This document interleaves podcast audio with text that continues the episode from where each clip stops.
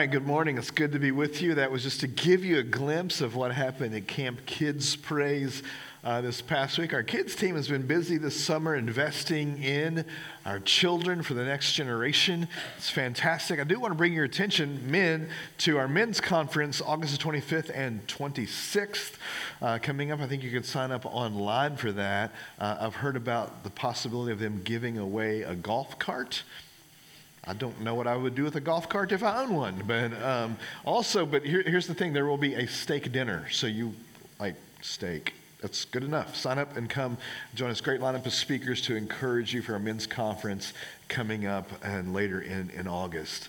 We'll be in Daniel chapter 6 uh, this, this morning, continuing our series in the book of Daniel, Thriving in Babylon. How are we to live um, faithful to God in the midst of a culture that feels foreign to us uh, a lot of the times? This morning, if I were to ask you, um, who, who is the greatest baseball player of all time, what would you say? In this room, maybe some of the, the greats would come to mind uh, Babe Ruth, Ty Cobb, Joe Jackson, Ted Williams. Uh, the list could go on Mickey Mantle, uh, Joe DiMaggio, Willie Mays, Sandy Koufax, Stan Musial, Jackie Robinson, Hank Aaron, Roberto Clemente. I'm a Reds fan, Johnny Bench, Pete Rose, Ken Griffey Jr. In the middle service, somebody said Barry Bonds, and it kind of got a mixed reaction in the room. I see a Braves journey, jersey, so I, I feel like someone's going to start yelling, Chipper Jones, man, or Greg Maddux. Uh, I, I, hear Dale Murphy. I should have been in the Hall of Fame, man. And this could go on and on and on. The name that probably came to some of your minds, but maybe not too many, would be one who came to be known as the Iron Man. And that's not Robert Downey Jr. Um, he, he played for the Baltimore Orioles, uh, first as a shortstop and then as a third baseman. Listen, 3,184 hits. He played for 21 years, 19 of which he was an all star. Um, he was elected to the Hall of Fame on his first ballot at 98.5% of the vote. You got it yet? Anybody? Cal Ripken Jr., yeah. And I haven't even named the mark he left on the game. It is this. This man played in 2,632 consecutive games of baseball for 17 years he did not miss a game. The previous record was held by Lou Gehrig, but Ripken Jr. broke it by over 500 games. Now, when we think about him and his career, we might credit, well, he was blessed with good genetics. Well, sure. He was fortunate not to be injured. Of course. We could talk about his drive, his dedication, his training, all of those things. Absolutely yes. But in his own words, Ripken said this you can't always get the game winning catch or make the game winning hit. It's everything you do in between. Consistency. The power of consistency is what we're talking about today in Daniel chapter 6. And in the Bible, except for Jesus himself, perhaps no one exemplifies the power of consistency more than Daniel. Uh, Daniel was just a young man when, in 605 BC, King Nebuchadnezzar of Babylon invaded Judah and he was hauled away as an exile to a foreign land with a false religion under a formidable king. The odds were always stacked against Daniel, and yet, as we've discovered in this book so far, Daniel and his friends, over and over and over again, choose to be faithful to God and they resist resist the ways of Babylon. Daniel's courage and his consistency seem remarkable to us, and, and they are, especially when we consider the context, uh, the, the situation of Daniel's life. You, you see, God Himself actually allowed the Babylonians to be an instrument of His judgment, of His discipline on His people. And yet, in the midst of that discipline, in the midst of that judgment, God was determined to preserve a people, to save a people for himself. And in this particular spot in history, God preserves a people for himself by protecting Daniel, who was faithful. So, in the book of Daniel, we see these two sort of great themes merging together. On the one hand, there is God's always and forever faithfulness to his people. On the other hand, there's God's call for his people to be faithful to him. And in Daniel, these two things meet together. The book of Daniel intertwines these things. And in this book, God protects Daniel and he protects his friends by honoring their faithfulness to him. As we've learned in the book so far, God just gives Daniel skills and he gives him influence so that God, so that Daniel's time in exile was actually like a missionary thing. God was made known in Babylon through, through, through Daniel. So while Daniel was exiled from his homeland, he was exiled for God's purpose and to the glory of God's name. That's what's going on in Daniel. And in chapter 6, we encounter really one of the famous stories uh, in, in Scripture. At this point, Daniel is, is getting older. Um, he's still in Babylon, but Babylon is very much in a time of transition. Uh, King Nebuchadnezzar is out of the picture. Uh, the kingdom had fallen to his son Belshazzar, who was killed, and now a man named Darius comes to power. So, so, serving now under his third king, Daniel's reputation remains really strong. He's still the best man in the land. So, when Darius set up his government, he made Daniel one of the three highest officials. But soon, Daniel outpaced the other two, and Darius kind of just put Daniel in charge of, well, everything. Well, obviously, this conjured some jealousy among the, the other officials, and so they set for Daniel a trap. It, this is a classic story. We'll pick it up at Daniel 6. I will read the entire chapter and then sort of step away and make some observations. Daniel chapter 6. It pleased Darius to set over the kingdom 120 satraps uh, to be throughout the whole kingdom, and over them three high officials, of whom Daniel was one, to whom these satraps should give account, so that the king might suffer no loss. Then this Daniel became distinguished above all other high officials and satraps because an excellent spirit was in him and the king planned to set him over the whole kingdom. Then the high officials and the satraps sought to find a ground for complaint against Daniel with regard to the kingdom, but they could find no ground for complaint or any fault because he was faithful, and no error or fault was found in him. Then these men said, we shall not find any ground for complaint against this Daniel until we find it, unless we find it in connection with the law of his God. Then these high officials and satraps came by agreement to the king and said to him, O King Darius, live forever. All the high officials of the kingdom, the prefects and the satraps, the counselors and the governors, are agreed that the king should establish an ordinance and enforce an injunction that whoever makes petition to any god or man for 30 days, except to you, O king, shall be cast into the den of lions. Now, O king, establish the injunction and sign the document so that it cannot be changed according to the law of the Medes and the Persians, which cannot be revoked. Therefore, King Darius signed the document and injunction. When Daniel knew that the document had been signed, he went to his house where he had windows in his upper chamber open toward Jerusalem. He got down on his knees three times a day and prayed and gave thanks before his God as he had done previously. Then these men came by agreement and found Daniel making petition and plea before his God. Then they came near and said before the king concerning the injunction, O king, did you not sign an injunction that anyone who makes petition to any god or man within 30 days, except to you, O king, shall be cast into the den of lions? The king answered and said, The thing stands fast according to the law of the Medes and Persians, which cannot be revoked. Then they answered and said before the king, Daniel, who is one of the exiles from Judah, pays no attention to you, O king, or the injunction you have signed, but makes this petition three times a day. Then the king, when he heard these words, was much distressed and set his mind to deliver Daniel. And he labored until the sun went down to rescue him. Then these men came by agreement to the king and said to the king, Know, O king, that it is a law of the Medes and Persians that no injunction or ordinance that the king establishes can be changed. Then the king commanded, and Daniel was brought and cast into the den of lions the king declared to Daniel, May your God, whom you serve continually, deliver you.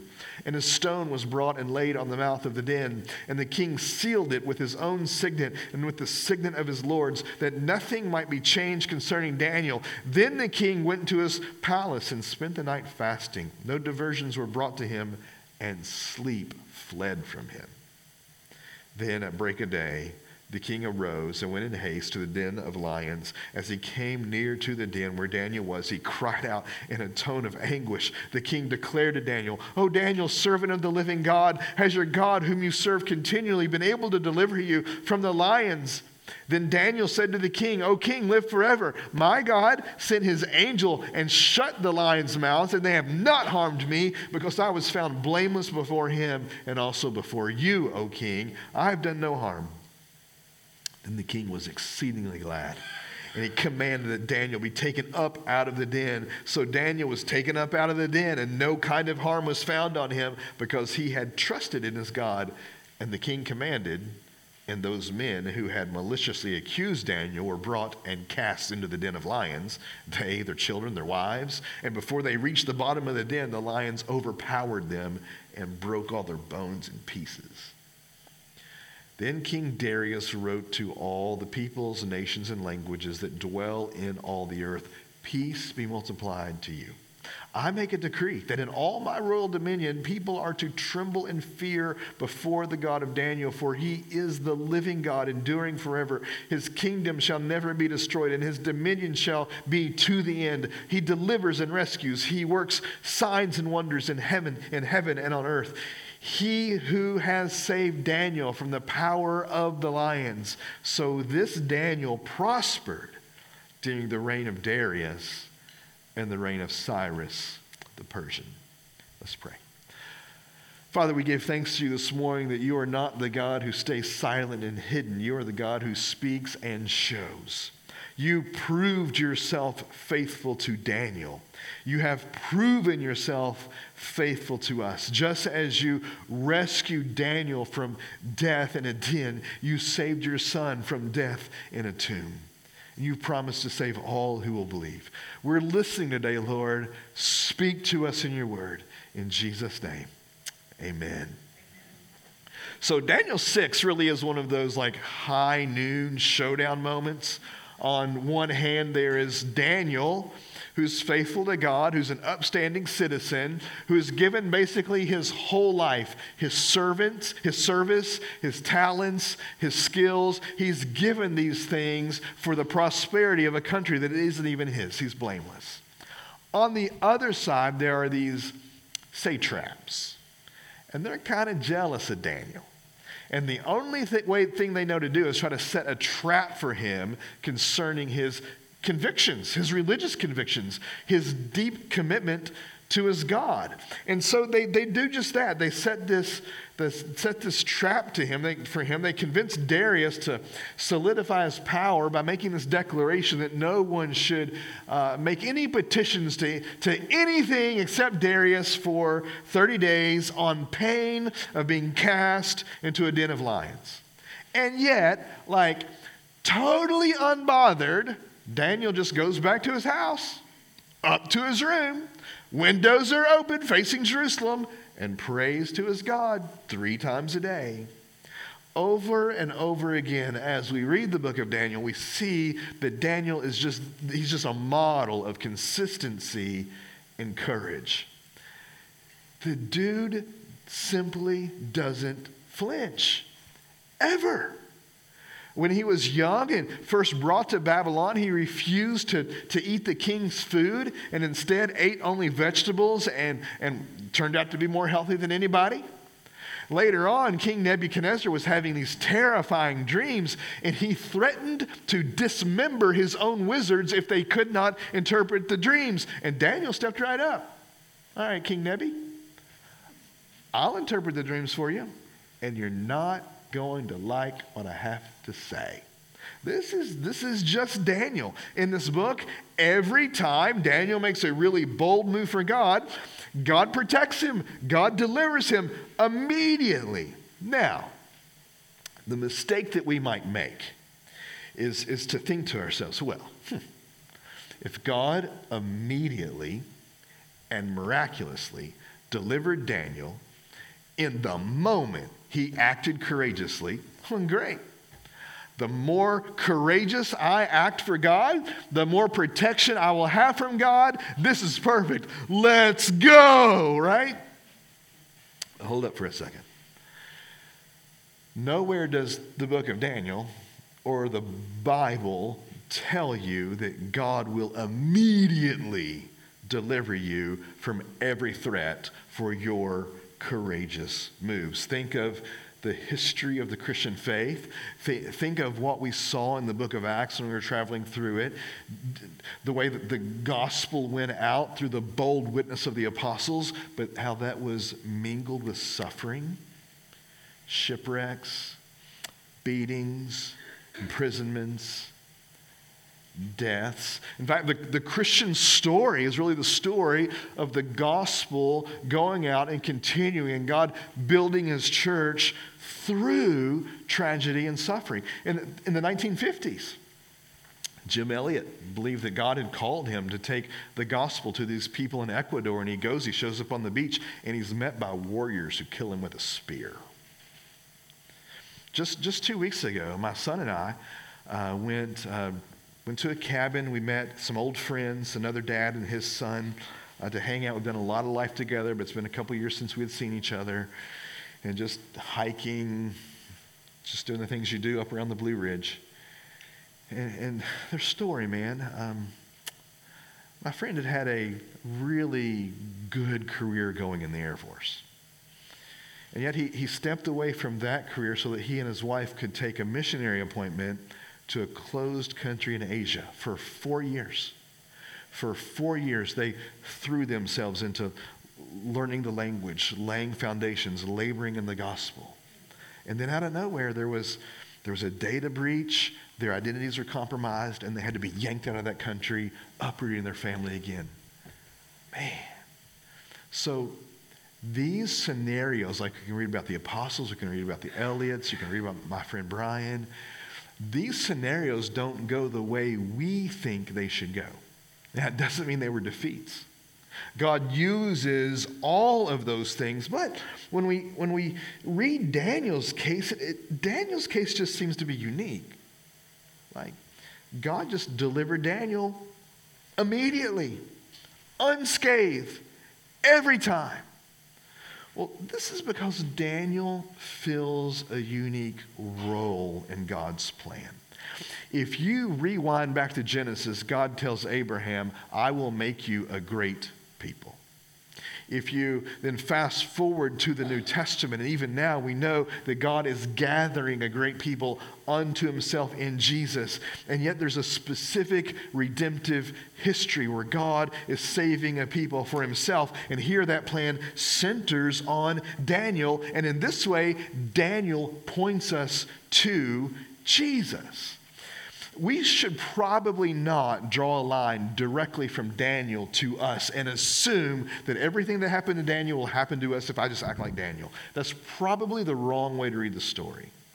The right way to read the story is to think Daniel's righteousness, Daniel's faithfulness, Daniel's courage, Daniel's deliverance points to Jesus. Jesus, who was ultimately and finally courageous. Jesus was the one who faced every threat, who always remained faithful, who, who suffered every loss and was delivered when God raised him from the dead. So Daniel's consistent courage points us to Christ's final courage. And so we can think about courage from the gospel of Jesus. Why can I step out and take risks for God? It's not because I think, well, every time I do this, God's going to do those things. It's because Jesus has already won every battle on my. Shut up, Siri. It's because Jesus has already won every battle on my behalf, right? The ultimate issues are settled. I can be courageous because in Jesus, I've already lost everything. I've already been condemned as a sinner, right? But in Jesus, I've already gained everything. I've already been delivered. I will be delivered. That's how we have to think about courage. Daniel points us to Jesus, which circles back to us. But that doesn't mean there aren't practical things to learn here. There are practical things to learn here. And the first thing practically that we can learn when we look at Daniel's life is that his consistency and courage flows from his consistency in his habits. Of course, when we read this story, it looks like the king's edict leaves Daniel in a really tough spot. But there is no indication in the text that Daniel was ever bothered by this at all. He heard the news, went to his room when the windows faced Jerusalem, and prayed openly. Look at verse 10. When Daniel knew that the document had been signed, he went to his house where he had his windows in his upper chamber open toward Jerusalem. He got down on his knees three times a day and prayed and gave thanks before God as he had done previously. Now, we might look at Daniel and say, wow, man, that's bold. Or, dude, you're, you're sort of forcing the issue here, but that's actually not the case at all. The kings changed, the policy changed, but Daniel didn't change. Daniel just kept doing the things he had always been doing. Daniel was able to meet the high moment because of his consistency in the low moments. Daniel was able to pray when the pressure was on because he had been praying when the pressure was off. We have to learn to embrace habit building for our spiritual formation. Look, we, we know this, right? Steph Curry did not stumble on an unbelievable jump shot. Serena Williams got up every morning at six o'clock to hit tennis balls. There is a reason my son is the world's best player in Mario Kart, right? These things are in direct proportion to our investment, and the same is true for our spiritual formation. Eugene Peterson is a pastor, and he, he passed away some years ago. He's a pastor. He wrote this book some 40 years ago, a fascinating book I'd recommend to you on discipleship. And the title of the book really says it all. He defines discipleship as a long obedience in the same direction. Long obedience in the same direction. Allow me, if you will, to read a little bit from that book. And if you're listening closely, you'll catch where Peterson got that phrase, and it might surprise you. Peterson writes Religion in our time has been captured by the tourist mindset. Religion is understood as a visit to an attractive site to be made when we have adequate leisure. For some, it is a weekly jaunt to church. For others, occasional visits to special services. Some, with a bent for religious entertainment and, and sacred diversion, plan their lives around special events like retreats, rallies, conferences. The persons whom I lead in worship, among whom I counsel, visit, pray, preach, and teach, they want shortcuts. They want me to help them fill out the form that will get them instant credit in eternity. They are impatient for results. They have adopted the lifestyle of a tourist and only want the high points. And he says this really personally. But a pastor is not a tour guide. The Christian life cannot mature under such conditions and in such ways. Friedrich Nietzsche who saw this area of spiritual truth, at least with great clarity, wrote The essential thing in heaven and earth is that there should be long obedience in the same direction. That thereby results, and has always resulted in the long run, something which makes life worth living. You must embrace the long, slow shape of spiritual formation. There are no shortcuts on this journey with Jesus. Sure, our home is heaven, but our life is a sojourn through a foreign land, and keeping the ways of God will require developing habits so deep that they become second nature, and then to you, sacred rhythms. And we can just name a few, right? Bible intake and prayer and gathering with God's people for worship and practicing hospitality and serving the ministry and loving our neighbors. These are the things that God's people will keep doing no matter what changes because God's people have simply always done them. Right? This is what it means to develop courage coming up from our habits. Habit formation is critical to your stability as a Christian believer. Habit formation will give you life, a wellspring. Now, I'm not talking about, well, if I do these things for God, then I'm going to be. No, no, no. We're doing this from the truth of the gospel. This is an act of worship. Why do I read my Bible and gather and pray and do all of these things? It's to honor God who's given everything for me. So embrace the power of spiritual formation in your lives. And you know what? You have the best of reasons to do this. You have the greatest motivation. Daniel's consistency and his courage was drawn from his habits, but why would he develop those habits? He would develop those habits because he was consistent in trusting God. He's a model of consistency and trust. Now, we know how this story plays out. Darius does not want to throw Daniel to the lion's den, but he can't find a way out. Darius is really distressed. He can't sleep. The trap that was apparently set for Daniel really put Darius in a trap. Darius is the one who's distressed. Daniel wasn't disturbed at all. Daniel wasn't under pressure. Darius was. Daniel is calm. Darius is quaking. God delivers Daniel, and in so doing, he relieves Darius, and in so doing, the worship of the one true God breaks out. I mean, look at, look at chapter 6, verse 23. It says, The king was exceedingly glad and commanded that Daniel be taken up out of the den. So Daniel was taken up out of the den, and no kind of harm was found in him because he had trusted in his God. The big question that hangs over the Bible and the big question that hangs over our lives is not whether or not God exists. That's not the question. The question is can he be trusted? Is he trustworthy? And Daniel learned that he could trust God because God had proven himself trustworthy. Sometimes you hear faith defined as a leap in the dark. That's a lie. It's not true at all. Faith is trust. Faith is believing God.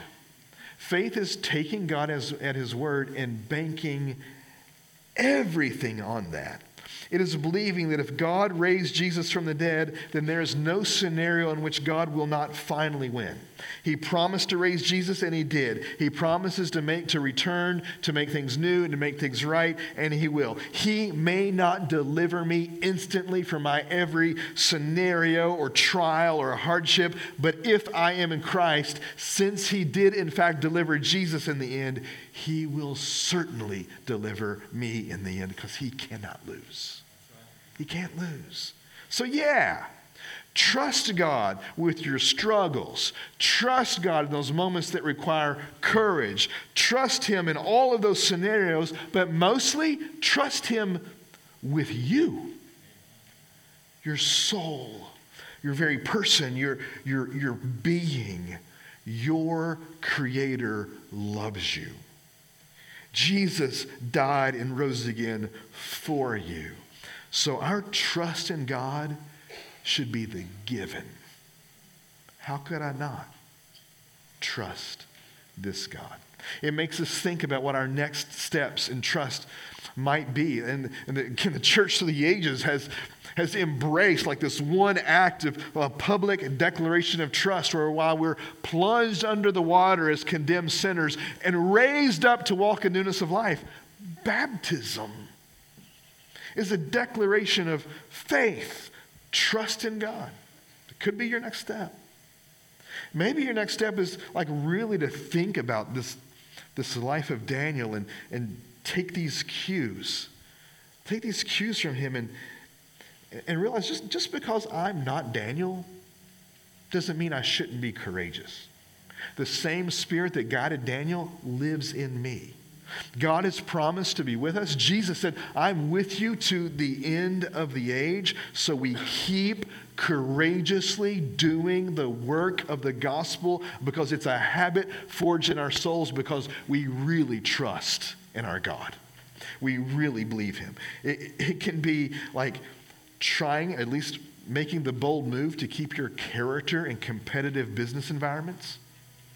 Maybe it's maintaining integrity in a school setting. Maybe it's seizing up opportunities the upstate church gives. Maybe it's Cuba, Alaska. Maybe it's like hammering roofs in New Orleans in July. I don't know about you. When I first saw that announcement, I thought, what? What? But yeah, we do these things because we trust our God. It, it could be like even as simple as saying to someone, hey, would you think about going to church with me Sunday?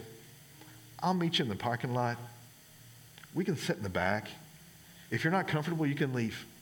But just think about coming to church with me. And why do we do these things?